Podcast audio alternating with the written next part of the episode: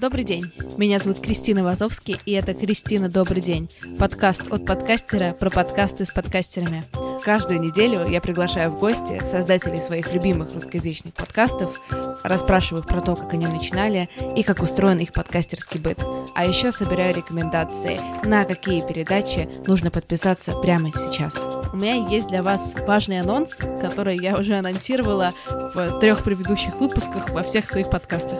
12 сентября я буду в Москве читать лекцию «Как запустить свой подкаст». За час мы с вами, о боже мой, запустим подкаст. Придумаем идею, запишем интервью, смонтируем, сделаем обложку, может быть, даже успеем написать джингл, и все это выложим. Если вы хотели или хотите запустить свой подкаст или узнать какие-нибудь секреты, как продвинуть ваш, мы чуть-чуть об этом поговорим тоже, обязательно приходите. Лекция бесплатная, ссылка на регистрацию в описании подкаста. Буду всех очень ждать. Сегодня у меня в гостях Павел Гуров, ведущий подкаста Гуров Digital. Паша, добрый день. Кристина, добрый день. А расскажи, пожалуйста, что у тебя за подкаст, вообще о чем он и что там происходит? Я вообще тянусь всегда ко всему новому, и технологическому, и медийному. Тут все сплелось, и, конечно же, я слышал про подкасты уже много лет. И слушал их, послушивал, и даже участвовал в записи подкастов ну вот той самой первой волны, господи, какой это был год, может быть, 2011, 12, ну, 13, что-то такое. И участвовал как минимум в трех подкастах, они все были на тему SMM. И я даже понимаю тех людей, которые сейчас такие э, морщатся, глядя на нас – Такие, ой, подумаешь, подкастеры тут вылезли. А вот я подкаст записывал в 2012 году. Ну, правда, слушало их тогда 34 человека максимум. И, дай бог, чтобы гости подкаста сами-то его послушали. Просто понятно было, что рынок не готов. Я ждал э, довольно-таки терпеливо, когда, наконец, э, русская аудитория созреет. Строго говоря, она и не созрела, ха-ха, до сих пор. И здесь тоже есть разные мнения, что вот осенью, которая наступит буквально через 10 дней, все изменится, потому что запустит э, Яндекс э, мощный продакшн, там господин Красильщик, убежавший из «Медузы», э, собирается устроить революцию. Лика Кремер и Крангаус, которые убежали по странному совпадению тоже из «Медузы», тоже собираются делать подкастовую революцию. Ну и, в общем, возможно, рынок начнет формироваться. И понимая это, я подумал, что надо делать подкаст, но и вообще все-таки 10 лет публичных выступлений дают о себе знать. Э, это означает, что почти всегда я могу записывать что-то с одного дубля, и короткого формата Telegram, а уж тем более Instagram поста часто бывает недостаточно, и даже лонгрида бывает недостаточно для того, чтобы какую-то тему, историю раскрыть. И для этого подкаст подходит идеально. Ну и кроме того, я знал, что у него есть такой эффект, э, о нем, я думаю, Кристина, ты тоже знаешь, э, вернее, это знают твои слушатели, это интимность которую не дает ни один другой формат. Потому что когда человек тебя часами, ну или там, ладно, 10, 10 минутками слушает тебя каждый месяц, у него создается ощущение, что ты вообще просто ближайший человек для него. Поэтому, э, если люди влюбляются в подкаст, то они влюбляются по уши. Это совсем не та любовь, как любовь к инстаграм-блогерам, и уж тем более телеграм-блогерам. Это совсем, совсем другой коннекшн. Ты можешь э, в двух словах описать, э, в чем сама идея подкаста? Что ты берешь, что у тебя соло-подкаст, что ты рассказываешь какие-то новости и так далее и тому подобное, потому что мне люди жалуются, что им недостаточно контекста, и что если они подкаст не слушали, они вообще не понимают, что там происходит. Ну вот я недавно встречался в Берлине с моей подругой, который тоже работает в диджитал-маркетинге. И, ну и вообще это такая частотная у меня шутка-самосмейка, что мои-то друзья, мой подкаст не слушают. Его слушает кто угодно, только не те люди, которые меня ну, по-настоящему в жизни любят. И, собственно, я, конечно, не могу их заставить. Ну, вообще это глупо бы выглядело. Но, например, Настя занимается продвижением стартапов, сказала, слушай, Паш, ну я не слушаю твой подкаст, потому что я читаю твой блог, и ты же там то же самое пересказываешь. Я говорю, нет, как ты могла вообще такое подумать? Я сейчас просто укушу тебя за глаз. Потому что как раз там я рассказываю совершенно другие истории, как раз вот те, которые можно рассказывать. И понятно, что речь идет про ушки. Да, мне, кстати, здесь очень нравится мысль ее озвучила, собственно, Лика Кремер, про то, что наши глаза современными медиа, они насилуются ежедневно. Наши глаза, зрительный канал, они просто уже не могут принять больше информации, потому что у нас уже глаз дергается от нотификейшенов, там как минимум трех-четырех платформах. Мы бесконечно залипаем сторис, даже, простите, сидя на унитазе. Ну вот просто некуда больше запихнуть информации в глаза. А ушки наши свободны, и даже можно вспомнить, э, как выглядит как герой нашего времени. Это человек с аирподами, с белыми капельками в ушах.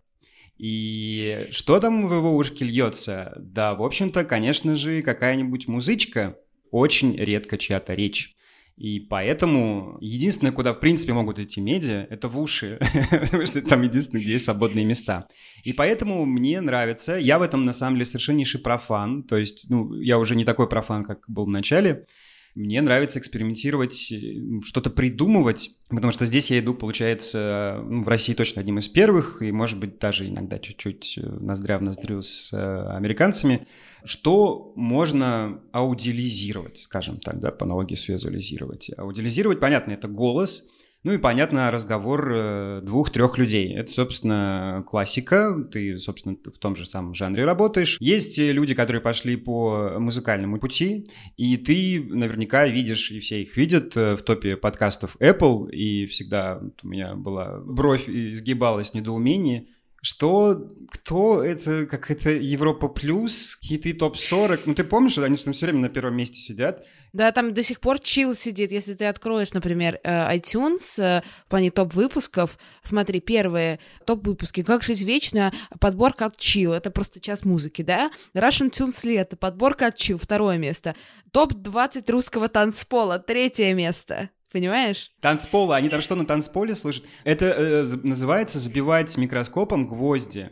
Ребят, подкасты вообще не про то. То есть я представляю, русский постер, он такой, а что это? Э, радио, сейчас включу, я на машинке еду, а вот тут еду, тут девчонки, сейчас тут э, кальянчик покурю, заеду, и вот включу вот этот вот э, подкаст, он даже не понял разницы. Ну, поздравляю, и таких большинство. Ну, надеюсь, как-то будет меняться, потому что подкаст это не только разговоры, да, это, ну, опять же, ну, я застал только поздний совок 90-е, прекрасная школа а, радиопьес. Это же восхитительно.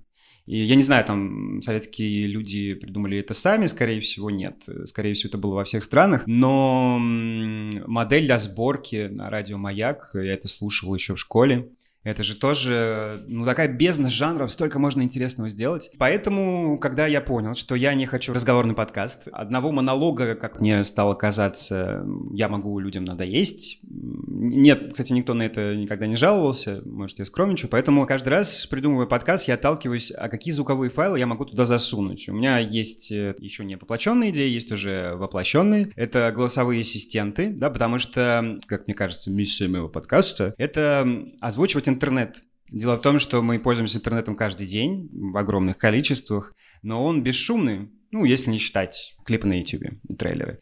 Интернет безмолвен, я хочу дать ему голос, хочу, чтобы он звучал. И в данном случае, пока я придумал свой голос, я придумал голосовой ассистент, у меня есть спецвыпуск, и дальше буду думать про аудиомемы. Ну, и еще есть парочка идей того, что может как-то звучать, да, потому что пока это совершеннейший не мейнстрим.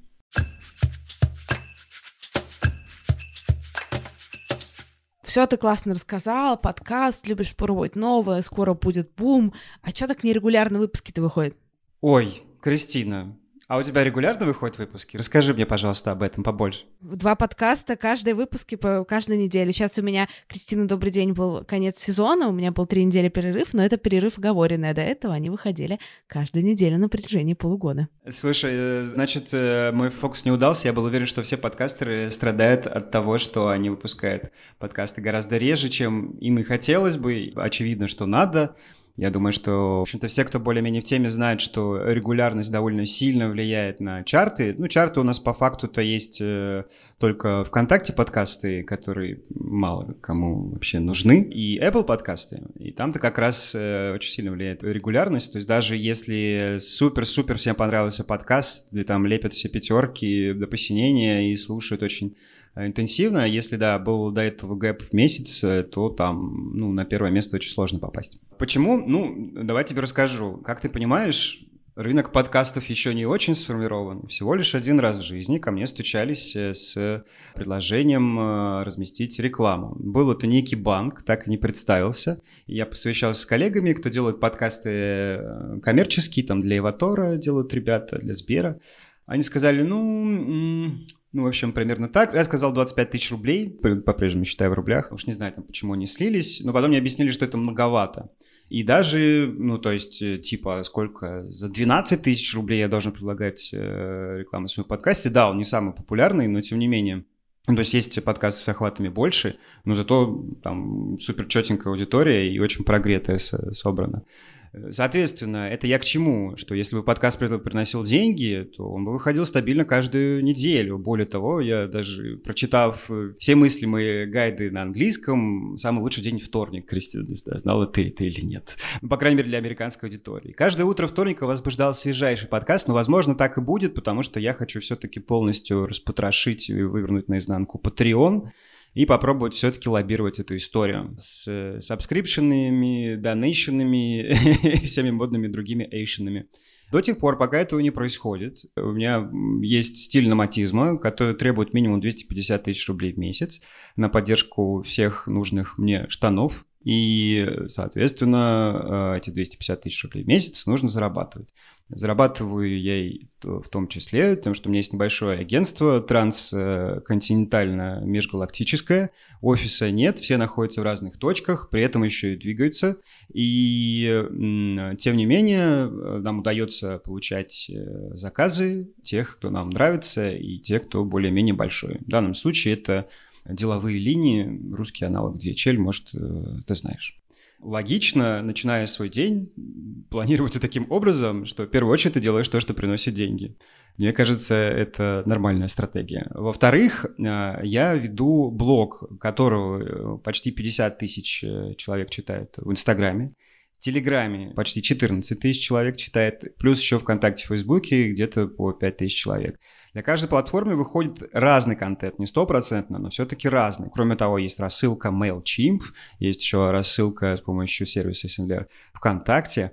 Есть еще stories, которые ежедневно пощу в э, Инстаграме, и это не такие stories, как обычно Инстаграм-блогеров, просто там какую-то свою попу в лифте сфотографировал, либо свою пироженку. Нет, блин, это курирование всех digital новостей, то есть это ну, одновременное курирование около 50 источников. Это отнимает 8 часов, блин, в день. Я хочу еще жить личной жизнью. И поэтому, когда мне кто-то пишет, какой хороший подкаст, вот бы он выходил по, почаще, как бы мне, когда я плотно поел, у меня хорошее настроение, думаю, ничего, дорогуша, скоро ты будешь платить за Patreon мне, чтобы я выходила почаще. Когда у меня плохое настроение, я хочу, собственно, этого человека ударить.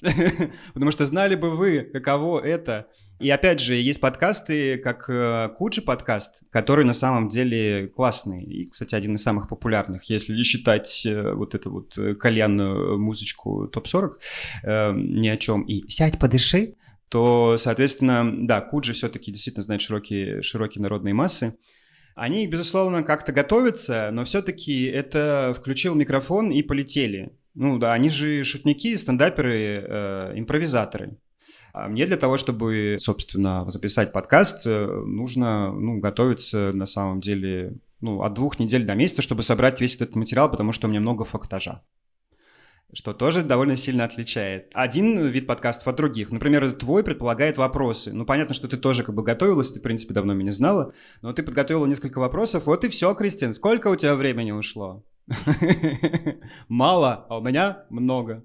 А, еще постоянная работа со СМИ, потому что нужно обеспечивать presence в social медиа и не в каких-нибудь э, забуряйском вестнике, а я стараюсь попадать в T-Journal, Медузу и другие как бы серьезные медиа, которые, которые все хорошо с репутацией.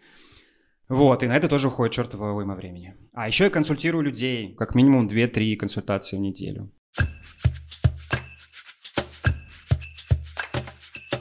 Мне очень нравится, что ты выкладываешь такой контент, который ты выкладываешь в Инстаграме, он довольно профессиональный, иногда сухой. В принципе, он просто информативный, но только послушав твой подкаст, все понимают, какой ты злой. Ну, злой в хорошем смысле, если можно так сказать. Какой ты острый на язык чувак. Ты просто не считаешь себя обязанным э, что-то как-то быть вежливой особо с подписчиками, или это тоже от настроения зависит? Или, или как это у тебя работает? Тут есть профдеформация некая. Основные деформирующие меня платформы, ну, мне кажется, все-таки уже нет. Это Инстаграм, потом ВК, соответственно, что за аудитория? Дело в том, что профессия SMM, которой я, в общем-то, занимаюсь, она крайне профанизирована. Это, кстати, не только российская беда, теперь уже понимаю, поездив немножко по миру, пообщавшись, посмотрев. Не только в России такая беда. Раньше думал, что только русские такие плохие. Нет, русские, в общем-то, норм, как любит говорить Белл. Э, так вот, и, собственно, в чем моя деформация? Ежедневно большое количество людей, ну, ладно, не сотни, десятки, задают мне свои вопросы. То есть помимо того, что мне нужно выполнять кучу своей работы, огромное количество людей с крайне низкой культурой общения, с крайне низким уровнем мышления, IQ, с плохим воспитанием. Я понимаю и периодически себе это прокручиваю правда, что, Паша, ну ты помни, что они живут на 4 тысячи в месяц, что они выживают как могут, что да, это какая-то страшная глушь, да, он вчера узнал про SMM, да, он пишет, он, она пишет Инстаграм, естественно, с двумя М, это же классика золотая. Ну да, глупые, забитые, бесправные, нищие, русские, кстати, иногда и украинские, белорусские, казахские, человек – да, он не знает, что нужно говорить «здравствуйте». Огромное количество молодежи, и, кстати, некоторые друзья со мной спорят, сразу на «ты» без «здравствуйте». Так, мне тут это, что-то кнопка не работает, давай-ка чини. В смысле? А как вот я еще могу ответить этому человеку, кроме как не послать его? когда у меня есть настроение, я посылаю их вежливо... Нет, не вежливо, но остроумно. Когда нет настроения, да, грубо. Потому что... Просто потому что могу. Я никому ничего не обязан. Причем часто я слышу такое... Ну, я говорю, например, представьте, пожалуйста... А, еще помогло сделать быстрые ответы. Жалко, что не везде это есть. Это заранее пресет ответов, которые я просто выбираю, не сам набираю ручками. Соответственно, тоже помогает немножко дистанцироваться от ситуации, когда я закипаю от очередной вот этой дамы, у которой там отвалился какой-то лайк. И все должны сейчас все бросить и чинить его, потому что она принцесса. Я знать тебя не знаю, и, и прекрасно без тебя проживу всю свою жизнь. Соответственно, у меня есть заранее заготовлены такие сухие очень ответы, где я говорю, пожалуйста, представьтесь и расскажите причину, почему я должен отвечать на, это, на ваши вопросы. На самом деле, вполне себе простая просьба, предложение. И люди, как правило, на этом сыпятся, мне кажется, они такие прям... Потому что я ваш подписчик. И что? И то есть я теперь твой раб, потому что ты, ты мой подписчик. Да пошел ты. Вот, собственно, такое мое мнение. А, но надо сказать, что не все так заходят. Есть люди, которые заходят правильно и нормально, и просто по-человечески, а без вот этих вот все вокруг меня кружитесь. Потому что я инстабогиня. Можно и на «ты» зайти, но так, что это будет приятно. То есть тут же нет универсальных рецептов. Я живая белковая масса, и еще эм, э, вся вот эта вот, э, все вот э, этот бешеный плебс, они не все такие, вообще все люди разные, но э, они очень любят, знаете, козырнуть они где-то услышали про обработку негатива и поняли эту идею совершенно превратно. Ну, во-первых, я не компания, да, или со своими клиентами, когда я их не сам веду, у есть менеджер, когда я веду своих клиентов, там, естественно, такого не бывает, потому что я вообще стараюсь туда не заходить. Э, у меня сейчас проект с дальнобойщиками, там вообще такая культура общения, ну, я просто стараюсь туда не лезть, чтобы, не дай бог, что-то не написать. Но э, обработка негатива, люди поняли это следующим образом. Это означает, что они могут э, просто мочиться на голову э, тому, кто ведет страницу, а тот, значит, должен вежливо такой, да, мой господин, все, лишь бы вы у меня покупали, ведь вы же мой потенциальный покупатель, и поэтому я буду вас обслуживать и в попку вашу грязную целовать. И э, я совершенно не считаю, что так э, может быть. Когда-то я в нетологии преподавал лекцию «Черный вернул меня по обработке негатива», и, соответственно, вот эти прекрасные дамы и господа продолжают мне вспоминать, что, типа, э, на каждую ересь я должен отвечать вежливо. Но я так не считаю. Считайте это новой школой обработки негатива. Ты можешь рассказать прям в двух словах реально про подкаст, как выглядит к нему подготовка? Вообще, где ты, например, монтируешь, где ты собираешь, в каком, не знаю, программе собираешь информацию, пишешь ли ты сценарий, говоришь ли ты просто от себя и по буллет-пуэнтам импровизируешь, и как вот вообще устроено? От А до Я за две минуты. Программа GarageBand. В общем-то, есть хорошие YouTube-туториалы, как это сделать с полностью с нуля, ничего не понимаю в записи звука. Смог разобраться за день. Да, готовлюсь, у меня есть, э, э, соответственно, контент-план на штук 5 подкастов вперед. Это только спецвыпуски, да, которые посвящены какой-то конкретной теме. И есть, э, соответственно, темплейт, куда я скидываю все, что что интересно будет э, проговорить, что не устареет как минимум за неделю-две месяца. Это тоже важно, потому что, во-первых, кто-то будет слушать с опозданием, во-вторых, когда у меня еще руки дойдут, я тоже об этом помню. Всегда ориентируюсь на то, что э, можно уловить э, звуком. Соответственно, если где-то в новостях вот про digital звучит слово sound, это я обязательно хватаю.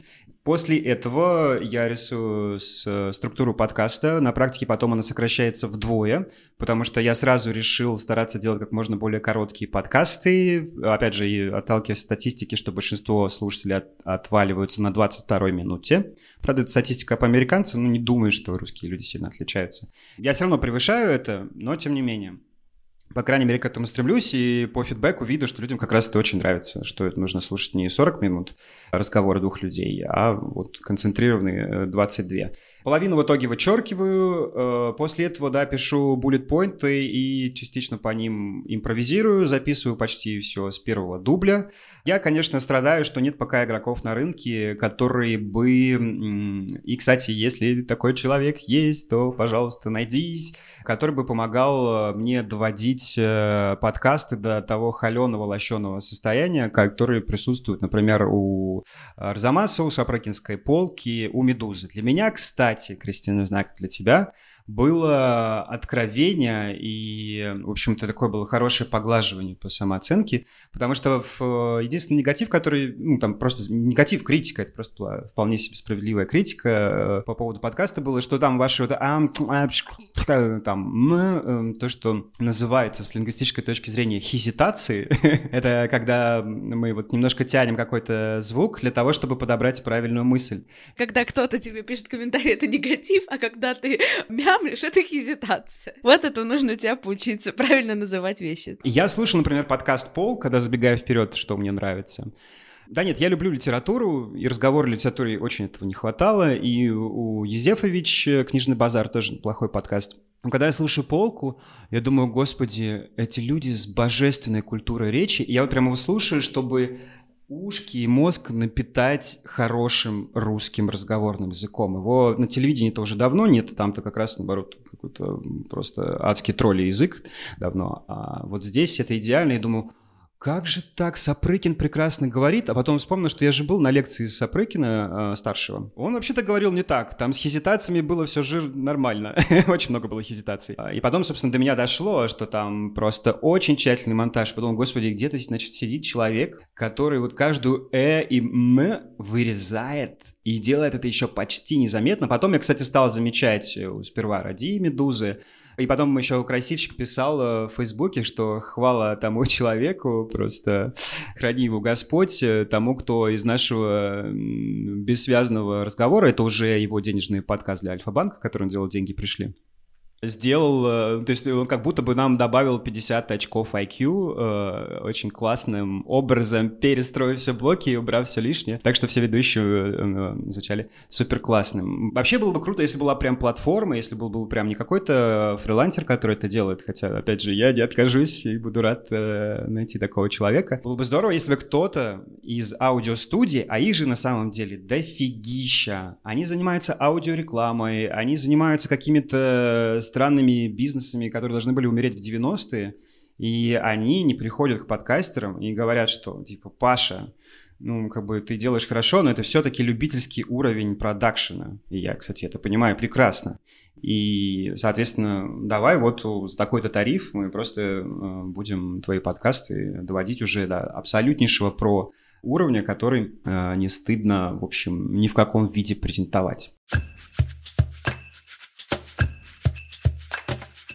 Паша, расскажи, пожалуйста, какие подкасты ты слушаешь, назови три любимых и почему они классные. Подкаст, который недавно появился, к нему там есть пара замечаний, но я вот люблю эту тему. Он называется «Крафт Депо». Это первый русский подкаст про крафтовое пиво. Я обожаю крафтовое пиво, и, собственно, уже довольно много стран в этом плане попробовал. У всех разная культура. Русское крафтовое пиво одно из самых лучших на планете и здесь нужно гордиться. И здесь, кстати, можно вспомнить, что в России собираются запретить крафтовое пивоварение, потому что нефиг, идите валежник собирать. Ну, пока держится, и, в общем-то, там классно рассказывают про фудпэринг.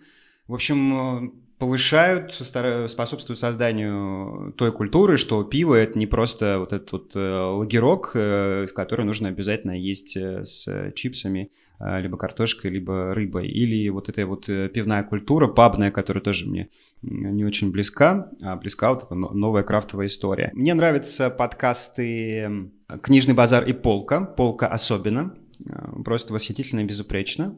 И по подаче, и по материалу, и по гостям. Я недоумеваю, может быть, э, ты сейчас что-то мне расскажешь э, по этому поводу, почему нет по-настоящему классного подкаста про кино, это как раз тот крауд-плизер, который просится. Можно и про артхаусное кино. Ладно, так уж и быть, можно про Марвел. При этом их много, и есть кинопоисковские, и все они полный провал. Это такая профанщина и любительщина. Ну, я просто глубоко разочарован тем, что такие плохие подкасты про кино. Подкасты про музыку было бы неплохо иметь подкастовую версию про классическую музыку, про балет, про оперу это будет востребовано. Э, в России сейчас вообще просто нечего слушать э, и даже нечего читать-то на эту тему.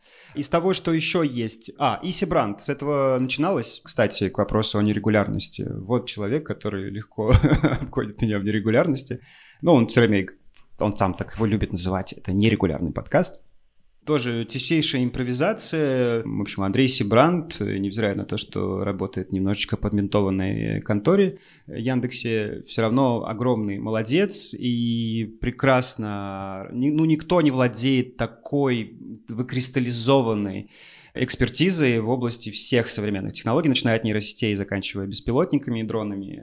Его голос э, доброго волшебника из, э, не знаю, сказок Крапивина, или там из, из «Туманности Андромеды» или из, из «Кассиопеи», очень всегда приятно послушать, хотя, да, выходит крайне редко. Из э, англоязычных подкастов, э, кстати, вот пример подкаста корпоративного, который совершенно не душный. Это подкаст Тиндера, собственно, того самого. И э, они не стали... Ну, то есть они даже немножко отошли, а они просто э, рассказывают... Love Swipe Repeat, если не ошибаюсь, называется.